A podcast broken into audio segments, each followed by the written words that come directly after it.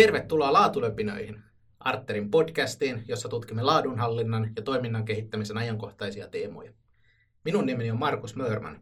Toimin Arterin asiantuntijapalveluiden vetäjänä sekä tämän podcastin isäntänä. Tänään aiheemme on meidän Arterin oma IMS-ohjelmisto, sen kehitys sekä melko uusi MOF-moduuli. Mitä MOF tarkoittaa, se selviää myöhemmin. Tuttuun tapaan esitämme kuusi aiheeseen liittyvää väittämää ja pohdimme, ovatko ne totta vai tarua. Ja tässä jaksossa minulla on ilo toivottaa laatuläpinöihin vieraaksi meidän oma IMS-ohjelmiston tuoteomistaja Ari Laitinen. Kiitos Markus ja kiva päästä vieraaksi. Tosiaan, tota, kuten sanoitkin, niin Ari Laitinen ja tosiaan toimin Arterin tuotekehityksessä ja ää, roolini on olla tuoteomistaja ja tehnyt sitä työtä tässä vähän reilu kaksi vuotta. Sä olet pari vuotta ollut tuoteomistajan roolissa, mutta Arterilla kauemminkin ja ihmiset on sulle tuttu ohjelmisto vuosien takaa, niin kerrotko vähän, että millainen yhteinen matka sulle ja Imsillä on ollut ja miten tavallaan, missä törmäsit siihen ja mitä sitten tapahtui? Joo, tosiaan tota, Arterilla yhteensä ollut jo reilu 12 vuotta ja oikeastaan se muistan hyvinkin, että heti jo ensimmäistä päivistä lähtien niin tota, tunnukset IMSiin sain ja, ja, ja aloin sitä jo heti, heti tutkimaan ja tutustumaan, että mitä, mitä kaikkea sieltä löytyy. Ja sitten oikeastaan pikkuhiljaa siinä sitten tota, työtehtävät alkoi liitty, liittymään tota konsultointiin ja oikeastaan sitten tota, ennen tätä tuoteomistajan roolia niin semmoiset tota, reilu kymmenen vuotta tein sitten tämmöistä konsultin, tota, konsultihommia tein ja tosiaan sitten opastin asiakkaita tämän järjestelmän käytössä ja sitä teknistä opastusta ja yhtä lailla sitä, sitten, sitä sisällöllistä tukea. Ja sä oot kouluttanut ohjelmistoa ja auttanut asiakkaita laadunhallinnan ja toiminnan kehittämisen teemojen parissa. Niin tota, ehkä, ehkä vielä ennen kuin mennään näihin väittämiin, niin jos kuulijalle ei ole tuttu tämä meidän IMS-ohjelmisto ja että mikä se niin kuin kaiken kaikkiaan on, niin miten, miten tota, tiivistäisit? Joo, eli tosiaan tota, kyseessä on tämmöinen toimintajärjestelmä alusta. Ää, kyllä sillä voi olla monia muita nimiäkin, että osa asiakkaista puhuu laadunhallintajärjestelmästä ja laatujärjestelmästä, että se on ikään kuin ohjelmistoalusta, jonne voidaan rakentaa sitten tämmöinen nykyaikainen toimintajärjestelmä. Tyypillisiä sovelluskohteita, ISO 9001, muut ISO-standardit, nämä toimintajärjestelmästandardit. Ja. Kyllä, moni asiakas on sitten tämän ohjelmiston myötä heti, heti alkuvaiheella tai mahdollisesti sitten myöhäisemmässä vaiheessa tai onhan niitäkin, että on vain ne omat sisäiset laatuvaatimukset ja jotkut asiakkaat eivät sitten koskaan halunneet mitään ulkopuolista sertifikaattia sitten hankkia, että, että tapauksia on hyvin erilaisia. Tästä me itse asiassa päästään hyvin tähän meidän ensimmäiseen väittämään. Ja ensimmäisen väittämä kuuluu seuraavasti. Teams-ohjelmisto auttaa organisaatioita vastaamaan niille asetettuihin vaatimuksiin, kuten ISO 9001-standardin tai GDPRn vaatimuksiin. Mitäs sanot tästä? Onko ihmisohjelmisto hyvä apu näihin? Kyllä on, että, että jos mietitään, että ihan itse ohjelmistoa, niin löytyy, löytyy toiminnallisuuksia, mitkä hyvinkin sopii esimerkiksi ISO 9001. Esimerkinomaisesti vaikka voidaan puhua vaikka versiohallinnasta ja erilaisista työnkuluista, tämmöisiä yleisiä käytäntöjä, että pitää olla ikään kuin oikeat ohjeet vaikka saatavilla ja ajan tasalla. Ja, ja ja, ja tietyt henkilöt niitä vie sinne järjestelmään ja osa sitten tarkastaa ja hyväksyy, niin tämmöisiä ihan tuttuja käsitteitä löytyy noista standardeista, niin tota, IMSistä löytyy ihan niin kuin toiminnallisella tasolla tukevia toimi, toimintoja sitten kyseiseen asiaan. Itse aikaisemmassa elämässä rakentanut ISO 9001-pohjaisen toimintajärjestelmän, jossa juurikin käytettiin IMS-ohjelmistoa, eli olin silloin vielä asiakkaan leivissä niin sanotusti. Ja, ja muistan, että tavallaan siinä kun me foku, fokusoitiin kaikki toimintajärjestelmään liittyvä, liittyvä dokumentaatio nimenomaan IMSiin, niin se oli hirveän huojentavaa sit istua laatupäällikkönä siinä auditoijan kanssa, kun pystyi vaan avaamaan se IMSi ja näyttää, että täällä, täällä nämä hommat on, dokumentaatio on täällä, että kaikki, kaikki kunnossa. Joo. Et kyllähän IMSI asettaa tai niin tuota mahdollistaa hyvinkin erilaisia ää, tapoja soveltaa sitä asiakkaan ympäristöön, että toki ei ole mikään, että, että ohjelmisto toimisi periaatteella, että täytän nämä kentät ja kun olet nämä kentät tai tiedot täyttänyt, niin sen jälkeen asiakkaalla olisi käytössä sertifiointi, niin kuin sertifioitu tai valmis, valmiudessa siihen, että ei se ihan niinkään mene, vaan kyllä, kyllä asiakas aina ne omat ratkaisut tekee ja, ja niitä omiin vaatimuksiin ja muihin peilaa sitä sitten, että mikä on se asiakkaan oma järjestelmä, niin tota, että asiakkaita on lukuisa määrä, niin aina voi sanoa, että ei ole yksikään IMSS ei ole samanlainen, vaan, vaan asiakas lopulta itse on aina ne, tehnyt ne ratkaisut sitten, että mikä on se hänen ja hänen tarpeisiin mahdollinen, niin kuin paras ratkaisu sitten. Kyllä, kyllä se on juuri näin ja eihän se myöskään vaadi sitä, että olisi joku tämmöinen standardi taustalla, mitä lähdetään rakentamaan. Että sanotaan, että se on aika tyypillinen tilanne, missä ihmisiä lähdetään hankkimaan. Että jos on, on vaikka vaatimuksia suurilta asiakkailta tai, tai jotain auditointeja tulossa, tai pitää, pitää niin pystyä näyttämään, näyttämään toteen myös dokumentaation puolelta se, että laadunhallintajärjestelmä tai toimintajärjestelmä on käytössä, niin se on, se on ihan tyypillinen, mutta sitten on muitakin.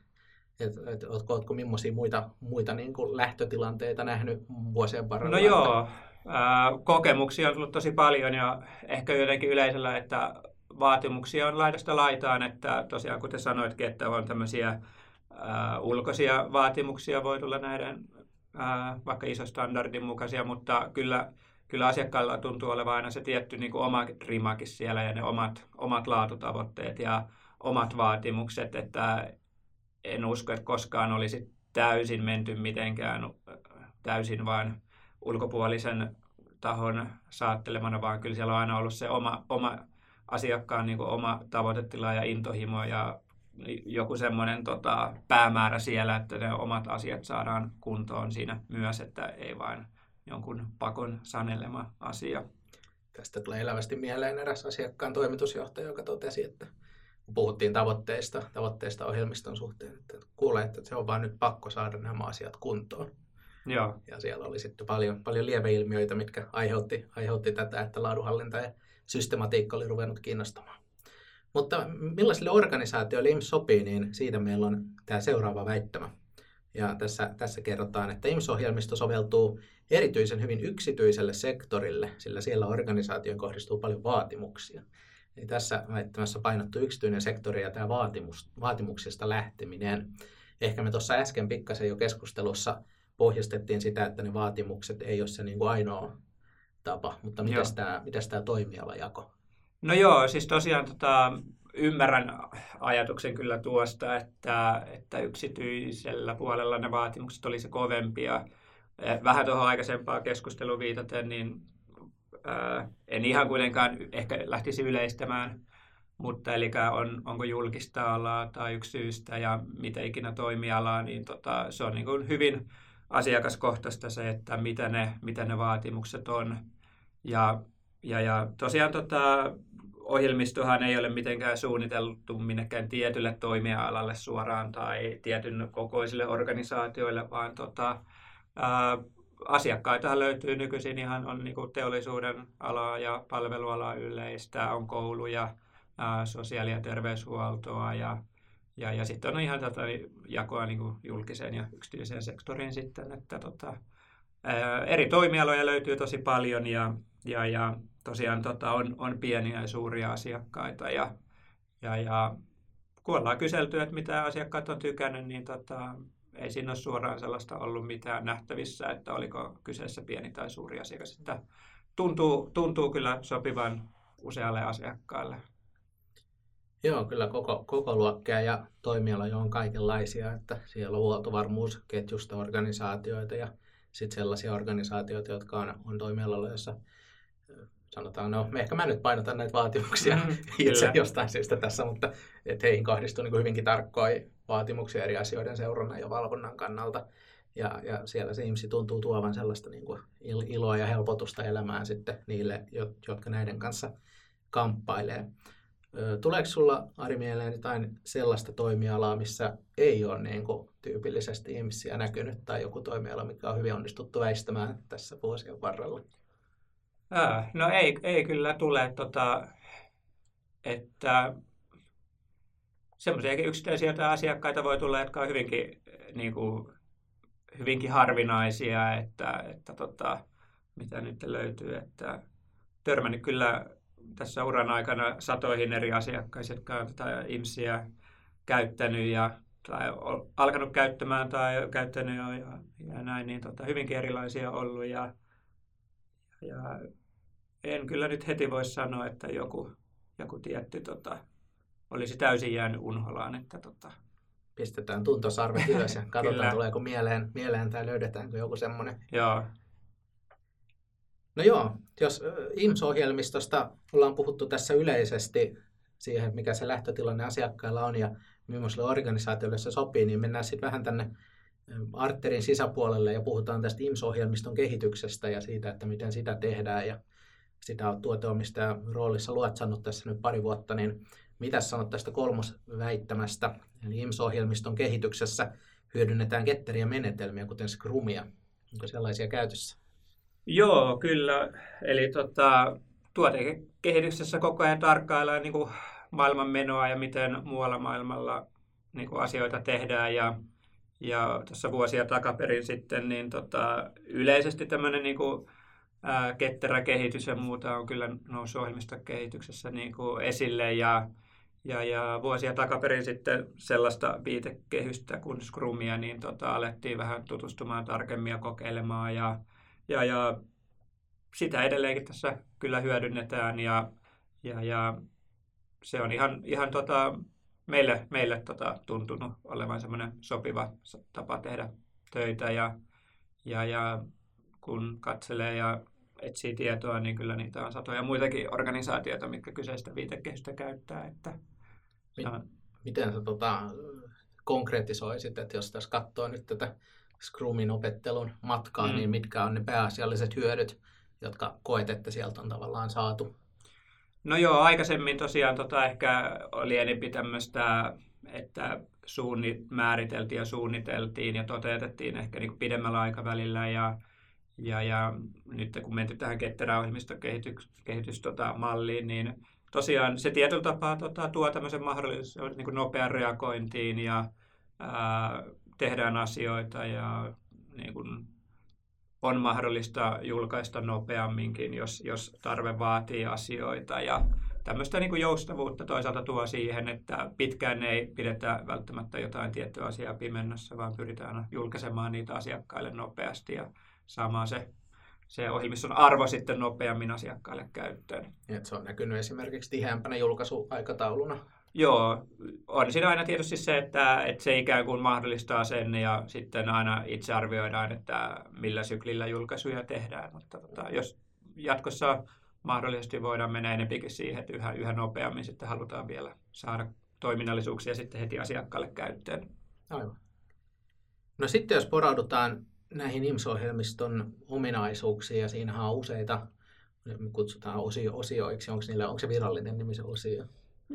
No joo, sekin vähän aika paljon viime aikana moduuleista, mutta moduuli nyt ehkä voi olla vähän, vähän aavistus semmoinen vieras sana noin asiakkaiden kanssa, että pitkään on ihan puhuttu vaan niin osioista, no. että osio on aika luonnollinen tämmöinen sana. Ja ne on ne, mitkä siellä on tarjolla kaikille asiakkaille. Toki niitä voi piilotella sitten, Kyllä. mutta että löytyy prosessit ja käsikirjat ja dokumentit ja mittarit ja raportit ja riskit ja niin, niin poispäin. Kyllä. Niin porataan pikkasen tuohon raporttitosiaan ja nelosväittämä koskeekin sitä. Ja lukee näin, että eräs IMS-ohjelmiston tärkeimmistä ominaisuuksista on raporttitosio, jolla organisaatio voi hallinnoida esimerkiksi kehitysideoita, turvallisuushavaintoja tai auditointiraportteja. Oletko sitä mieltä, että kyseessä on yksi tärkeimmistä ominaisuuksista? No, osittain kyllä alleviivaan tuota, että hyvin olen muistanut tässä vuosien varrella yhden, yhden asiakkaan kommentin ja, ja, ja eräs asiakas oli, oli lähtenyt IMSiä rakentamaan niin, että oli, oli halunnut vain ne toimintatavat sinne, sinne tota, talteen. että oli, oli ää, kirjoitellut siellä itselleen toimintakäsikirjaa ja olivat lähteneet kuvaamaan niin kuin, omia prosesseja ja yhdenmukaistamaan sen kautta sitä toimintaa ja sitten erilainen tämmöinen ää, ohjeellinen materiaali ja ohjeet ja lomakkeet ja muut kuntoon. Sitten siinä, että ikään kuin ne yleiset pelisäännöt sai sinne tehtyä, niin yhdessä vaiheessa sitten muistan asiakas sanoi, että sit sen jälkeen, kun he ottivat vielä raporttiosi, niin sitten vielä jotenkin niin kuin se vielä nousi niin kuin vielä seuraavalle tasolle se koko järjestelmä, että saadaan, saadaan sinne yhteen paikkaankin luotua ne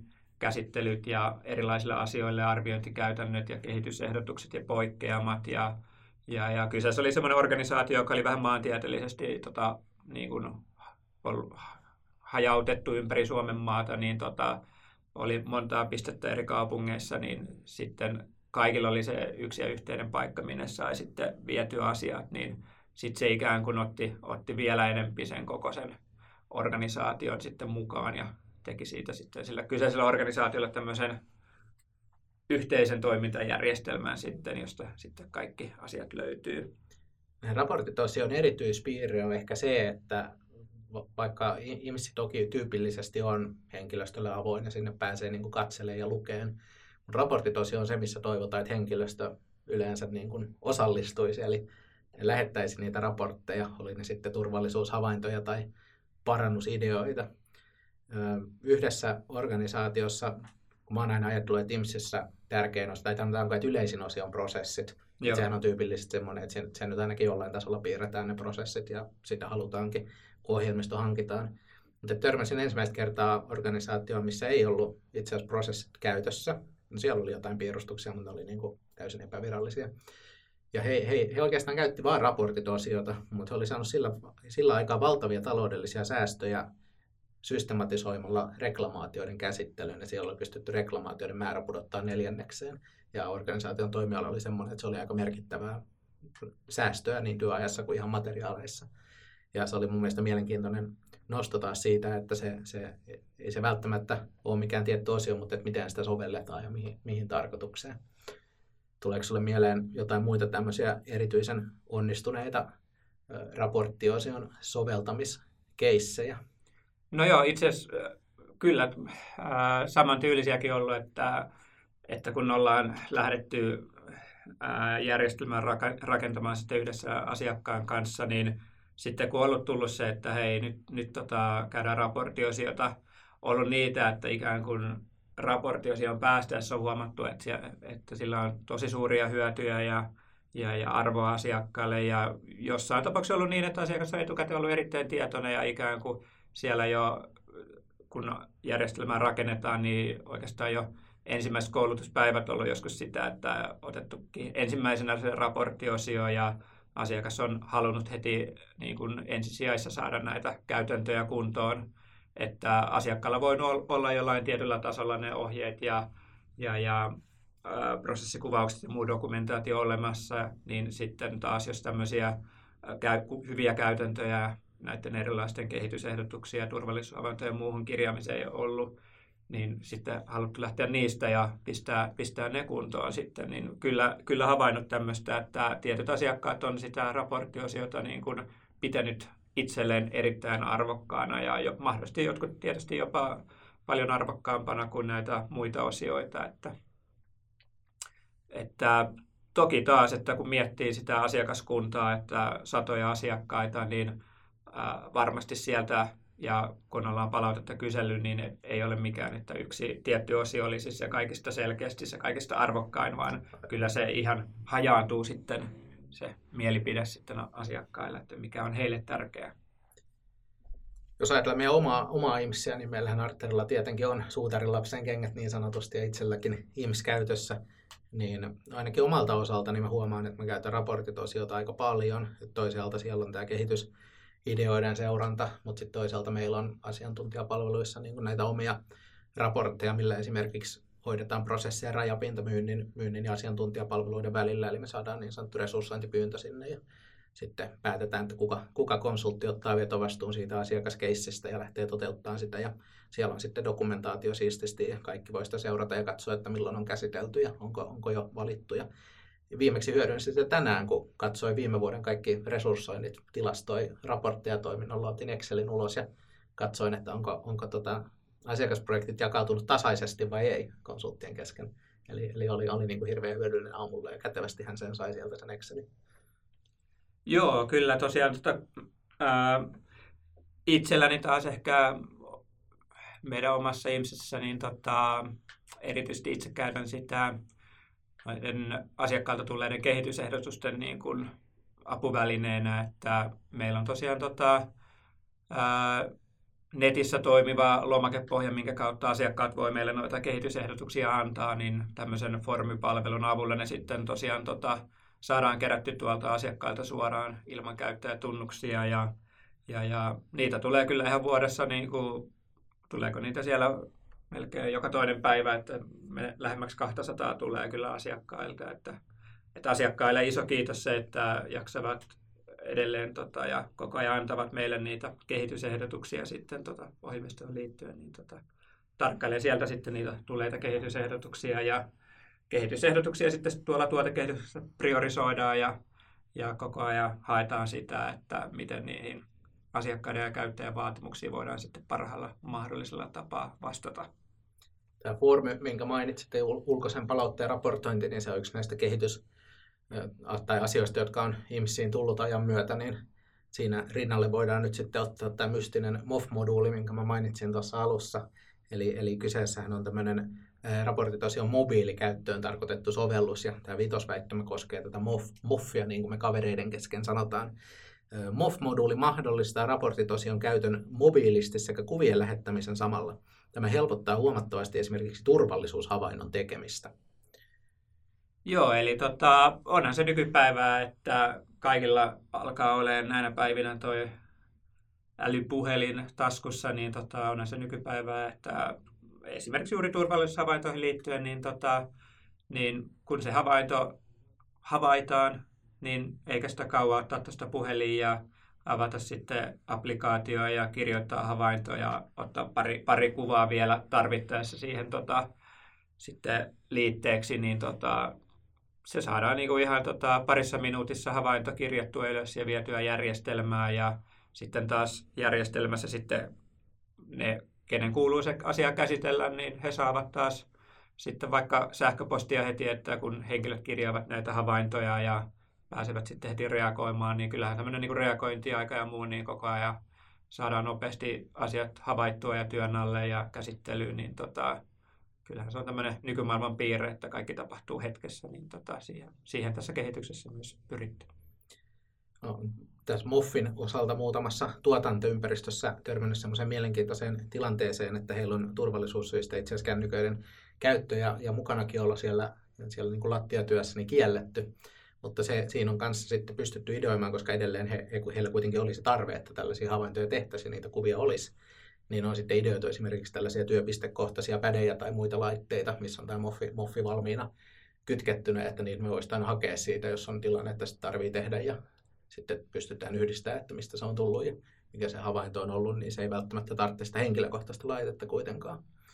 Joo, eli, eli tosiaan tota, ää, mobiililaite, niin se on se monesti se kännykkä, mutta yhtä lailla tota, voi olla näitä pädejä ja muita. Ja, ja, ja niitä pädejä voi olla sitten niissä tuotantoympäristöissä ja muissa sitten siellä seiniin ihan pultattuna tai muuten, muuten sitten vaan saatavilla sitten tota, niin tosiaan sitten tämmöisiä ratkaisuja, mitä kuvasit, niin tota, ehdottomasti voi hyödyntää myös sitten, jos ei ole ihan omia, omia puhelimia sitten siellä jokaisella tota, rivinaisella tai miehellä ja kiinnostaa nähdä, mitä muita soveltamismahdollisuuksia asiakkaat keksii tälle, että tämä on vielä kohtalaisen uusi moduuli ja mä luulen, että ei ole vielä kellään sitä koko kuvaa, että mitä kaikkea siellä lopulta voi tehdä. Joo, ehdottomasti. Eli tuossa tota, viime vuoden puolivälissä, kun tämä julkaistiin, niin tota, asiakkailta tullut jo muutamia kehitysehdotuksia, niitä, niitä tosiaan työstetty ja tehtykin asiakkaille, mutta ehdottomasti uskon, että kun vielä, vielä käyttö kasvaa, niin tota, palautetta tulee ja, ja, ja kyllä tässä tota, monen vuoden äh, tässä aikana, kun täällä Arterilla toiminut, niin kyllä siellä on nähnyt sen, että kun on, on niin moni organisaatio erilaisia asiakkaina, niin kyllä ne asiakkaat vaan kuule opettaa meitä tosi paljon, että tietysti me opetetaan heitä, mutta kyllä, kyllä se on semmoista yhteistyötä, että kyllä täällä tieto siirtyy edes ja suuntaan kuin toiseenkin. Kyllä, se on juuri näin. Hei, tämä viimeinen väittämä on, tämä on niin kuin erityisesti sinulle ajateltu, kun olet nähnyt, nähnyt tätä kehityskaarta no pitkän niin. matkan. niin väite kuuluu täten, että IMSO-ohjelmisto elää ajassa ja sitä päivitetään ja kehitetään asiakaslähtöisesti laadunhallinnan ajankohtaisten trendien mukaan. Sanoisitko, että tämä on näin se menee vai? Kyllä, mä, kyllä sanoisin. Eli tota, ää, jos mietitään, niin tässä ohjelmistoa on kehitetty kuitenkin jo toista vuosikymmentä, että ollut pitkään jo tota, saatavilla ja on, on lukuisia asiakkaita, niin tota, kehitystä on tehty pitkään, ää, kehitystä on tarkoitus jatkaa ja aina tosiaan niin kuin, kyllä niin tota, aikaisemmin ja nykyisin niin tota, suunnan sillä kehitystyölle antaa niin kuin asiakkaat. Suurin paino niin kuin arvo tulee sieltä asiakkailta ja käyttäjän vaatimuksista ja niiden tunnistamisesta.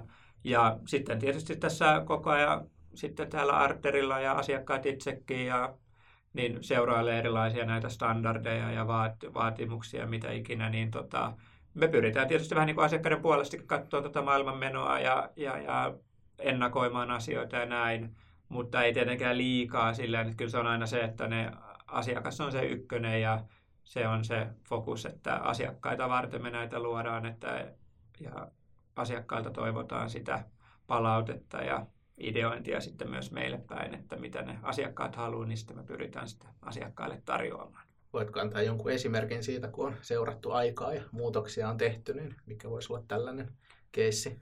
No joo, esimerkiksi vaikka tuossa, oliko se ISO 2009, äh, ISO 9001 ja 2015 versio, niin siinä nyt tämä riski tosiaan vaikka tuli uutena, niin siellä oltiin jo tietoisia näistä tota, ennen sitä virallista julkaisua, että hieman, että mitä sieltä nyt on tuloilla, niin tota, tiedettiin, että tämmöinen riski, ää, niin kuin risk, riskeihin, tämmöinen riskien hallinta tulee olemaan niin kuin tämmöinen uusi asia ja korostettu asia, niin sitten tuossa vuosia takaperin, niin sitten sinne IMSiinkin ihan tehtiin tota, uusi moduuli, uusi osio ja IMSiin sitten tuli tämä riskit-osio ja useat asiakkaat sitten ottanutkin sen käyttöön ja, ja, ja sen avulla taas sitten taas pyrkinyt vastaamaan vaikka ISO 9001 vaatimuksiin tai sitten, tai sitten ihan, ihan vaan omiin vaatimuksiin, että miten organisaatiot itse haluaa tätä riskienhallintaa sitten toteuttaa. Mikä on seuraava niin sanotusti iso juttu IMSille? Mitä, mikä on tämän vuoden suuri teema tai nosto tai jotain, mitä haluat paljastaa tulevaisuudesta? Tai uskalla paljastaa tulevaisuudesta? No joo, tosiaan tota, ehkä tämä ketterä kehitys ja muuta niin voi tulla monestikin aina niin kuin suunnanmuutoksia suuntaan tai toiseen. Ja, ja, ja, mutta ehkä voisin tätä, että tällä hetkellä nyt tota, on tässä kohta puoliin tulossa tämmöinen vähän isompi ohjelmistoversio ulos. Puhutaan tämmöistä IMS 20-versiosta. Ja oikeastaan tässä versiossa sitten tota, se on ehkä hieman, voisin sanoa, niin kuin eri, erityylinen, erityyppinen kuin nuo aikaisemmat, että siinä erityisesti on uudistettu ja parannettu tämmöistä yleistä käyttöliittymää ja niin kuin käyttäjäkokemusta parannettu. Ja, ja se on niin kuin viety sitten niin kuin ihan nykyaikaiselle tasolle ja, ja, ja oikeastaan sen, sen tota, myötä sitten taas on vähän, voisiko sanoa, palu vanhaan, että sitten taas keskitytään erityisesti näihin asiakkailta tulleisiin ää, toiveisiin toiminnallisuuksien osalta ja muuta. Et koko ajan niitä tehdään, niitä asiakkaiden pieniäkin toiveita, mutta tässä oli nyt tämmöinen tietty, tietty hetki, kun tämä tota, nyt tulee käyttöliittymä ja niin kuin käyttökokemus viedään ihan, ihan uudelle tasolle tässä sitten tässä vuoden alu, al, alussa tota, tulevalle tota, uudelle julkaisulle. Odotan kyllä innolla, että millainen palaute on kentältä sitten ulkoasuuudistuksen tai käyttöliittymäuudistuksen myötä, että kun mä itse näin se ekaa kertaa, niin mä luulin, että olette tehnyt koko ohjelmisto uudestaan, että se, oli, se oli sen verran vaikuttava ja se näytti tosi hyvältä. No joo, se on kiva kuulla ja tosiaan on täällä Arterilla, kun tota, työntekijät päässyt tutustumaan siihen vähän etukäteen ja, ja, ja niin tota, kyllä, kyllä itsekin ihan samoilla linjoilla, että muistan eräs, eräs kollega täällä Arterilla, niin tota, kommentti oli wow. niin tota, kyllä se jo kertoo paljon. Niin tota, että, että. Kyllä. Sitä odotellessa. Hei, otetaan tähän loppuun vielä niin sanottu jokerikysymys. Eli, no niin. eli jos tota, jos nyt tässä kuulijoista joku pohtii, että, että okei, kuulosti ihan, ihan mielenkiintoiselta, ehkä taas jotain, mitä meidän organisaatio voisi voisi hyödyntää tai näitä asioita ehkä pitäisi tutkiskella, niin miten kehottaa sitten, että heidän kannattaisi lähteä liikkeelle tämän ajatuksen kanssa? Meihin vaan yhteyttä, yhteistyöt, arteriyhteistyöt varmasti löytyy sitä kautta, minkä kautta ikinä löysikään tämän podcastitiedon, niin tota, yhteyttä meihin päin, niin tota, mikä ikinä sitten kartoitetaan sitä teidän tarvetta ja, ja, ja kerrotaan meistä firmana ja meidän tuotteista ja mitä me tarjotaan, niin tota, mielellään kuullaan aina noita, että mitä ne asiakkaat odottaa ja haluaa ja me pyrimme sitä heille sitten tarjoamaan. Että. Ja apua, apua meiltä päin aina saa. Juuri näin. Hei, kiitos Ari ajastasi. Kiitos Markus itsellesi. Ja kiitos kuulijoille ajastanne laatulöpinöiden parissa. Muistakaa vierailla siellä meidän Arterin verkkosivuilla arter.fi. Sieltä voi myös demotilausta laittaa ihmisistä tulemaan, jos sellainen kiinnostaa. Tutustukaa meidän webinaaritarjontaan, blogiin ja kaikki veloitukset on hyvää sisältöä. Laatulepinät podcasti palaa taas noin kuukauden kuluttua ja siihen asti muistakaa pitää laatu korkealla.